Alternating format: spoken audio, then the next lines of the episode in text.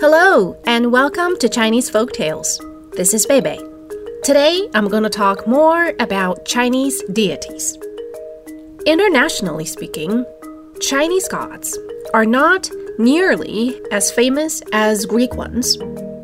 But to be honest, from a Chinese perspective, the Greek gods did some really weird things that we are not even comfortable talking about.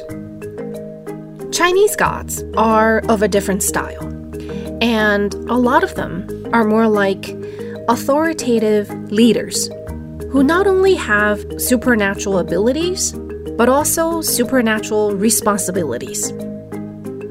Today, our stars are the god of spring and the god of autumn.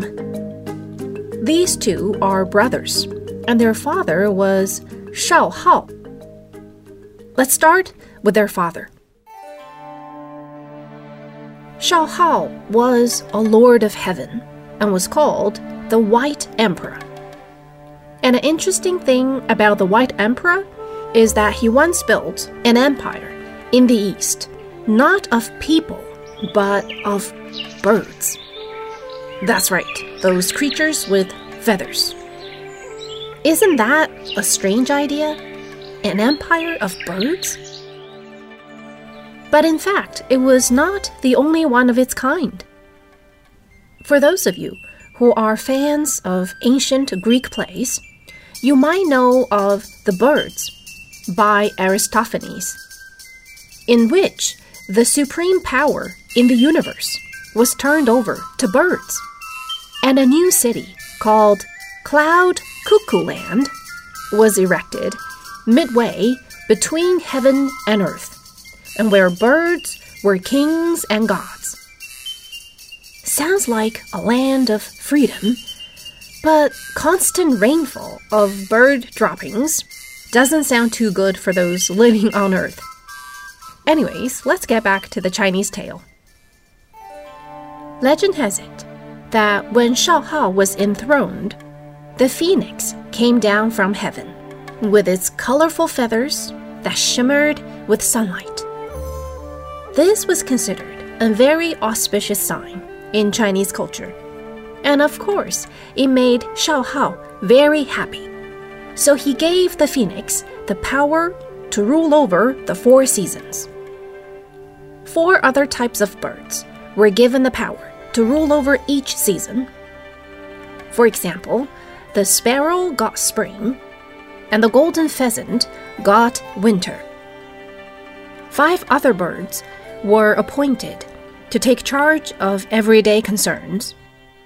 The wood pigeon was known for being filial, which is considered the leading virtue in Chinese culture. So he was given the authority over educational matters. The cuckoo bird was to take charge of construction in general, for it was known for being fair. The eagle was in charge of legal matters, including catching bad guys, like mice.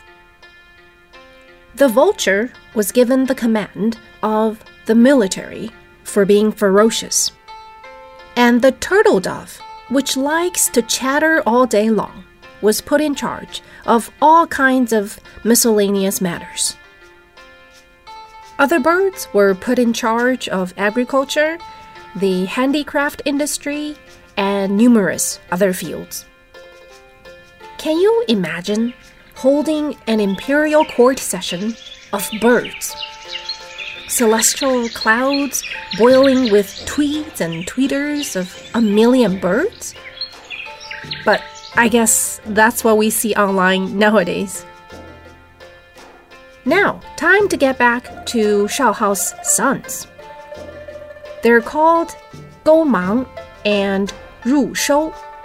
Really weird names, even for a Chinese. Well, they were in charge of spring and autumn, respectively. Gou Mang, the god of spring, had the body of a bird with a square face. Wow, that cannot be handsome.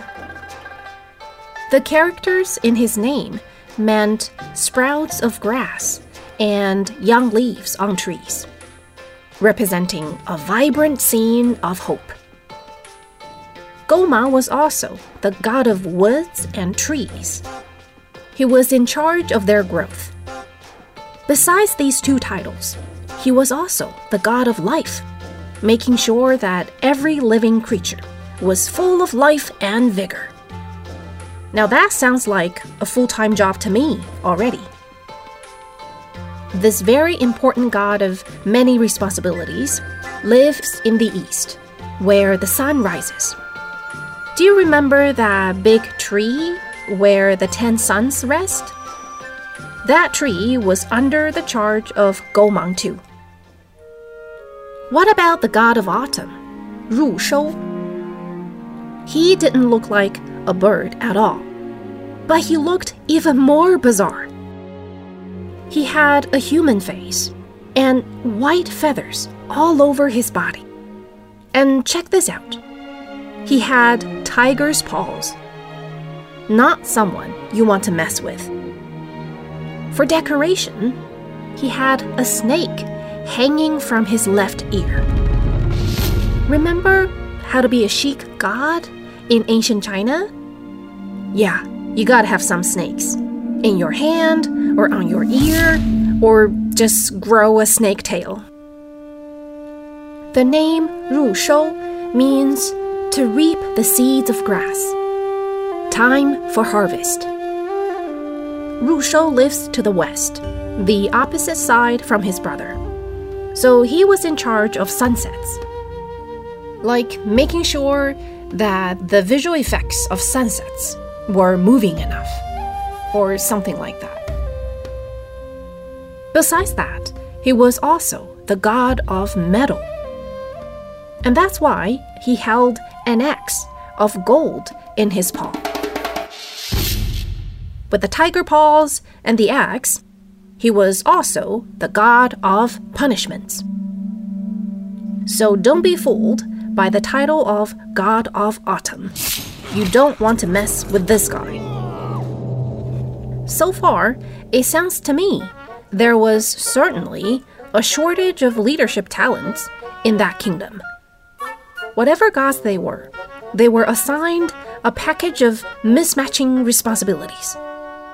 Busy gods they must have been. Wonder if they got any vacation days. What do you think? So much on God of Spring and Autumn. Did I forget about the other two seasons? No, I did not. The god of summer was called Zhu Rong.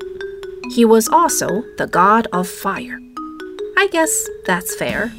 But they do need some new hires. Now, let me check out your resume. You are the god of summer?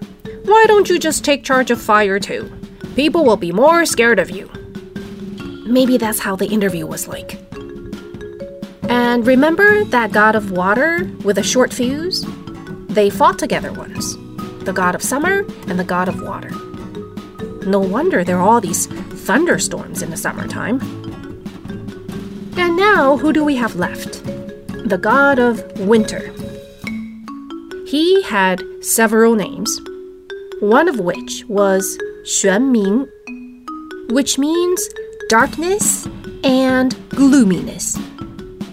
He can't possibly be a very cheerful guy with a name like that.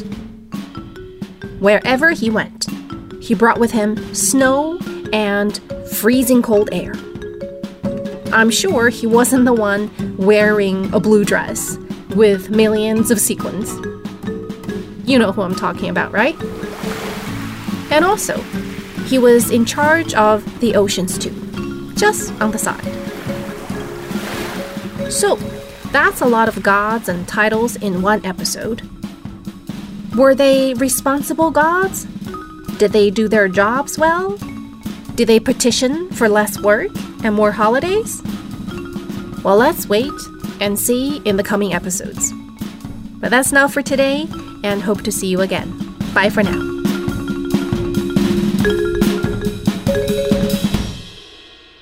This is a China Plus podcast. Special thanks go out to Sanlian Zhongdu for their help in creating the content for this show. If you like the podcast, please give us a rating and be sure to subscribe wherever you listen.